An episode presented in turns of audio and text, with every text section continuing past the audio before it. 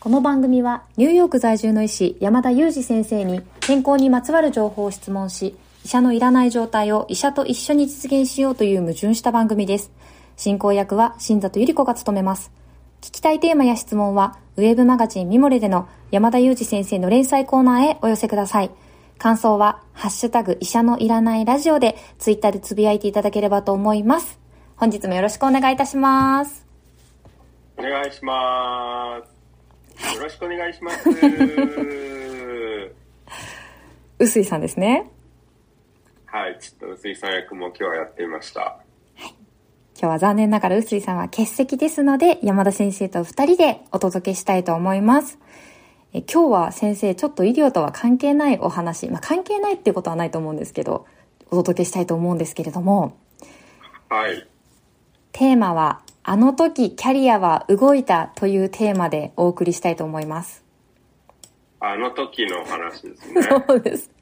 あの時のお話をちょっと伺いたいなと思うんですけれども、でも先生何度か配信でお話ししてくださってますよね。あの、ニューヨークにいらしたきっかけとか、日本からアメリカにいらっしゃる時のお話とか、でただキャリアに迷走した時はあるかとか、まあ、そういったこうテーマも出てるんですけれどもそんなお話ってありましたか、はい、いや迷走って迷迷子になってるってことですよね、はい、それはない、ただキャリアはコロコロ動いてるので、はい、医師になってからもう今働いてる病院が何個目の病院かわからないっていうぐらいいろんな病院で働いていて、はいはい、キャリアは結構動いてますね。ただ、うんうん。うん、まあ、動くっていうことが不快じゃないっていうか、動くっていうこと自体に快適さを覚えているので、はいはいはい、まあ、そういう意味で別にその、まあ、動くべくして動いてるんですけど、ただまあ、キャリアって動き続けてるので、あの時って言われると、どの時だみたいな、常に動き続けてるよっていう感じのキャリアを歩んでますけどね。なるほど。その、動いてる時があの時ですよね。だからあの時がいっぱいあるってことですよね、先生きっと。そうですね、あの時はいっぱいありますね。というのは、例えば、自分のニーズとかモチベーションも、なんか別に10年同じこと考えてるってことってありえなくて、多分、その変わり続けてますよね。自分のこう価値観とか思考とかって。変わり続けてると思いますし。はい、そうですよね。うん、あとは、この時代も結構変化が激しいじゃないですか、はい、急にパンデミックが始まったり、はいはいはい、そんなこと予想して生きてないんですけど、突然そんなことが始まって、それがまあ多少なりとも、あるいは多大に、あの、私たちの生活に影響を及ぼしてるので、それでその生活のスタイルなんかも変えなきゃいけないとかっていう中で、時代も変わる、自分も変わる、まあ、それに合わせて自分が動いていくっていう感覚って、別になんていうか、不自然じゃないというか、なんか、あの時動いたみたいじゃなくて、なんかこう、環境にアンテナを張りな張りながら、自分の心の声にもアンテナを張りながら、常にそういったものに繊細にこう耳を傾けて、それに従って動き続けるっていうことまあそれがなんか自分が後悔しないキャリアそのものなんじゃないかなっていう捉え方をしてますかね。いや本当におっしゃる通り、もう、パンデミックはもちろんですけど、自分のこう気持ちとかニーズも本当に変わりますよね。年単位じゃなくても。ね、はいはいはい。はい。だからずっと同じものが好きだっていう人ももちろんいると思うんですよね。プロスポーツ選手とかって、はい、多分ずっと同じものをっていう、まあ自分もその医学っていう意味では離れないですけど、はい、でもその中でやりたいことってやっぱりかなり変わってきてるので、まあ、そんな中で、まあ、キャリアも動き続けてるっていう感じだと思うんですよね。なんか、はい、まあ、例えば、新田さんって、結構、ずっと、なんていうか、今多分、書き物というかわかんないですけど、そういう、その、本とか雑誌に近い仕事をされてると思いますけど、はいはいはい、一時は、その、なんていうか、アメリカにいらしたりもしたわけじゃないですか。すね、はいはいはい。なんかこう、逆に、あまり多分私よりは、そのなんていうか、その動いた回数というか変遷の回数は少ないかもしれないんですけど、はい、逆にその、あの時動いたっていうタイミングって何かありますか？あの時動いたというタイミング、そうですね。でも私あの、先生は医療の中でたくさん動かれてると思うんですけど、業界も結構こう変わっていて、もともと結構エンジニアをやっていたりしていたので、まあ、だいぶキャリアが変わってるんですよねでもそこからはこうなんかクリエイティブなお仕事を、ま、一貫してやってるなっていうので、まあ、エンジニアリングからちょっとクリエイティブ系のお仕事っていうことでキャリアは動いたっていうのが20代後半の頃と記憶してます。なんかその時動きました。それはなんで動いたんですか？その時。あのお仕事の内容とか待遇とかあの人間関係とか全く本当にこう不満がなかったんですけどまあやってみたいっていう気持ちとかその希望とかそのどんなものなんだろうっていう好奇心が動かしたっていう感じですかね。その時ですね。そうですね。そうですね。やってみたいっていうことに挑戦できたようなこう環境にいたっていうのもラッキーだなと思いました。なるほどなるほど、はいはいはい、なるほど。じゃあ別に不満があってっていうネガティブな動きではなくて、はいはい、ポジティブなっていうか自分がこっちの方がもっと今やってみたいとかこれにもっと興味を持ってるみたいなポジティブな心の動きだったわけですね。そうですねそうですね。そういう動きであの時キャリアは動いたがありました。ちなみにこれ多分番組で有名なあの時歴史は動いたっていう有名な番組があるのでそれをもじったハッシュタグ企画だなと思いました。何ですか？それは。そういう番組があるんですよ。あの時歴史は動いたっていう番組があって多分、はい、その江戸時代とかいろんな時代の武将たちのこの何かの発言とか行動が後のこの歴史に大きくなんかつながったみたいなことをあのやっている番組があって多分それをもじった企画なんじゃないかなと思ってますなるほど。じゃあ、こう、武将的な、なんかこう、心に響く発言みたいなのが欲しいわけ。あ、多分それでそんな企画だったんですけど、ちょっと出なかったですね。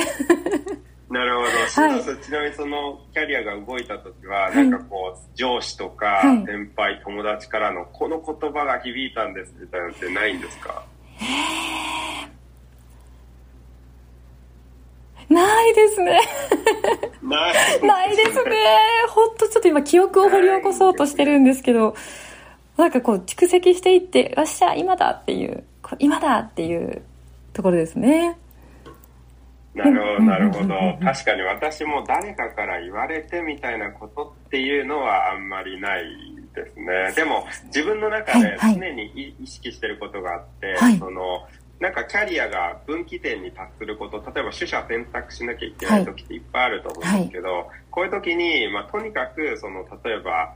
なんか人によってはわかんないですけど、うん、給料が高い方とか、うん、なんかこう楽そうな方とか、はい、なんかそういういろんな軸があると思うんですけど、もう私はとにかくワクワクする方に進む。まあそれが仮にめちゃくちゃ忙しそうで困難な道で、はい、なんか給料も下がるしの何にもメリットなさそうでもとりあえず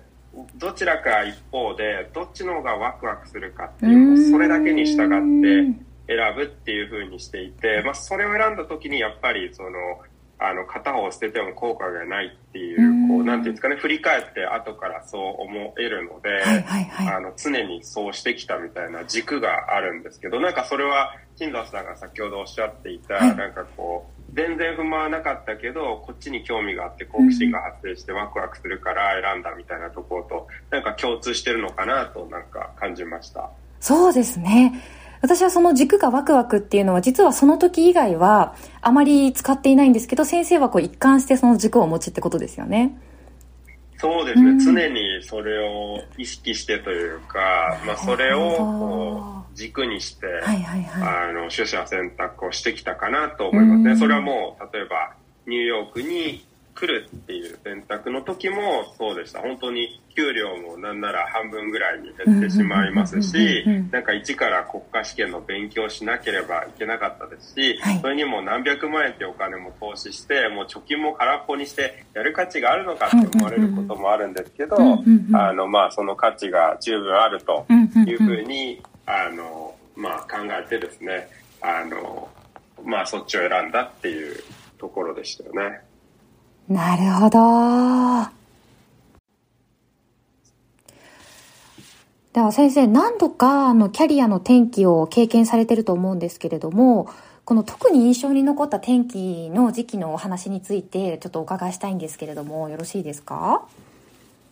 そうですね。やっぱり一番その大きな転機は初めてニューヨークに来た時だと思いますね。えっと、2015年のことだったんですけれども、はい、まあ、あの、当時日本にいて、まあ、英語もままならないというか、そもそもアメリカに住んだこともない自分が、その突然ニューヨークを目指してニューヨークに飛んでいくっていうところっていうのは、かなり大きな転機でしたよね。でも国を変えるって私も先生に影響を受けてちょっといろいろ調べてみたんですけどかなり覚悟がいることですよね。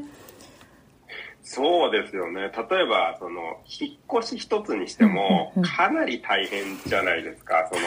家具って、もうその、日本国内の引っ越しであれば、なんかこう、引っ越し業者に頼んで持ってってもらうぐらいの話ですけど、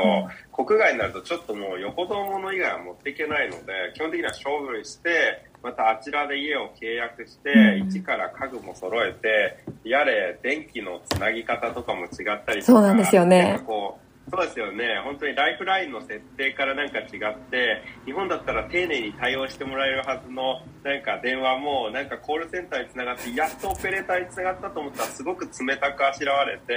でなんかあの、ちゃんと工事に来てくれって言ったのに、その工事の日に人が来ないとか、なんか全然何にもうまくいかないじゃんみたいなことが、本当にこう、カルチャーも違うし、その、システムも違う中に飛び込むって、相当なやっぱりハードルだと思いますし、なんか多分辛い思いもいろいろしますよね。うん、おっしゃる通りだと思います。その、ワクワクが軸で、もちろん正解だと思うんですけど、やっぱ超えるべきハードルは確かに国を超えるときは大きいですよね。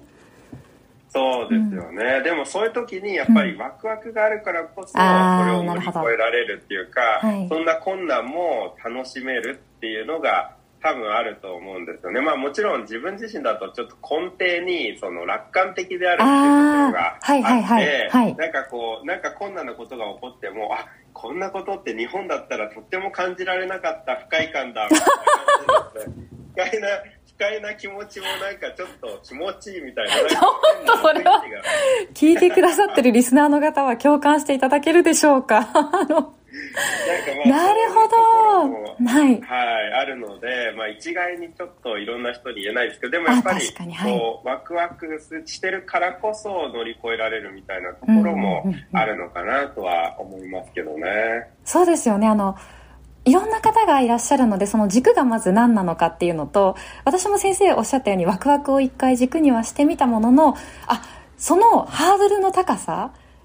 業界を変えたりとか就業環境が変わったことによっていかに前に恵まれていたかって気づいたりとかしたことがあったのでその後のこうキャリア選びとか仕事選びにあワクワク重視は自分はちょっと違うんだなっていうのを学んだりしました。ああ、はい、なるほどなるほど。なんかそういう、まあ、そうですね、はい。まあでもなんかそういう気づきを経て、うんはい、自分はこういう方向性で生きていくみたいな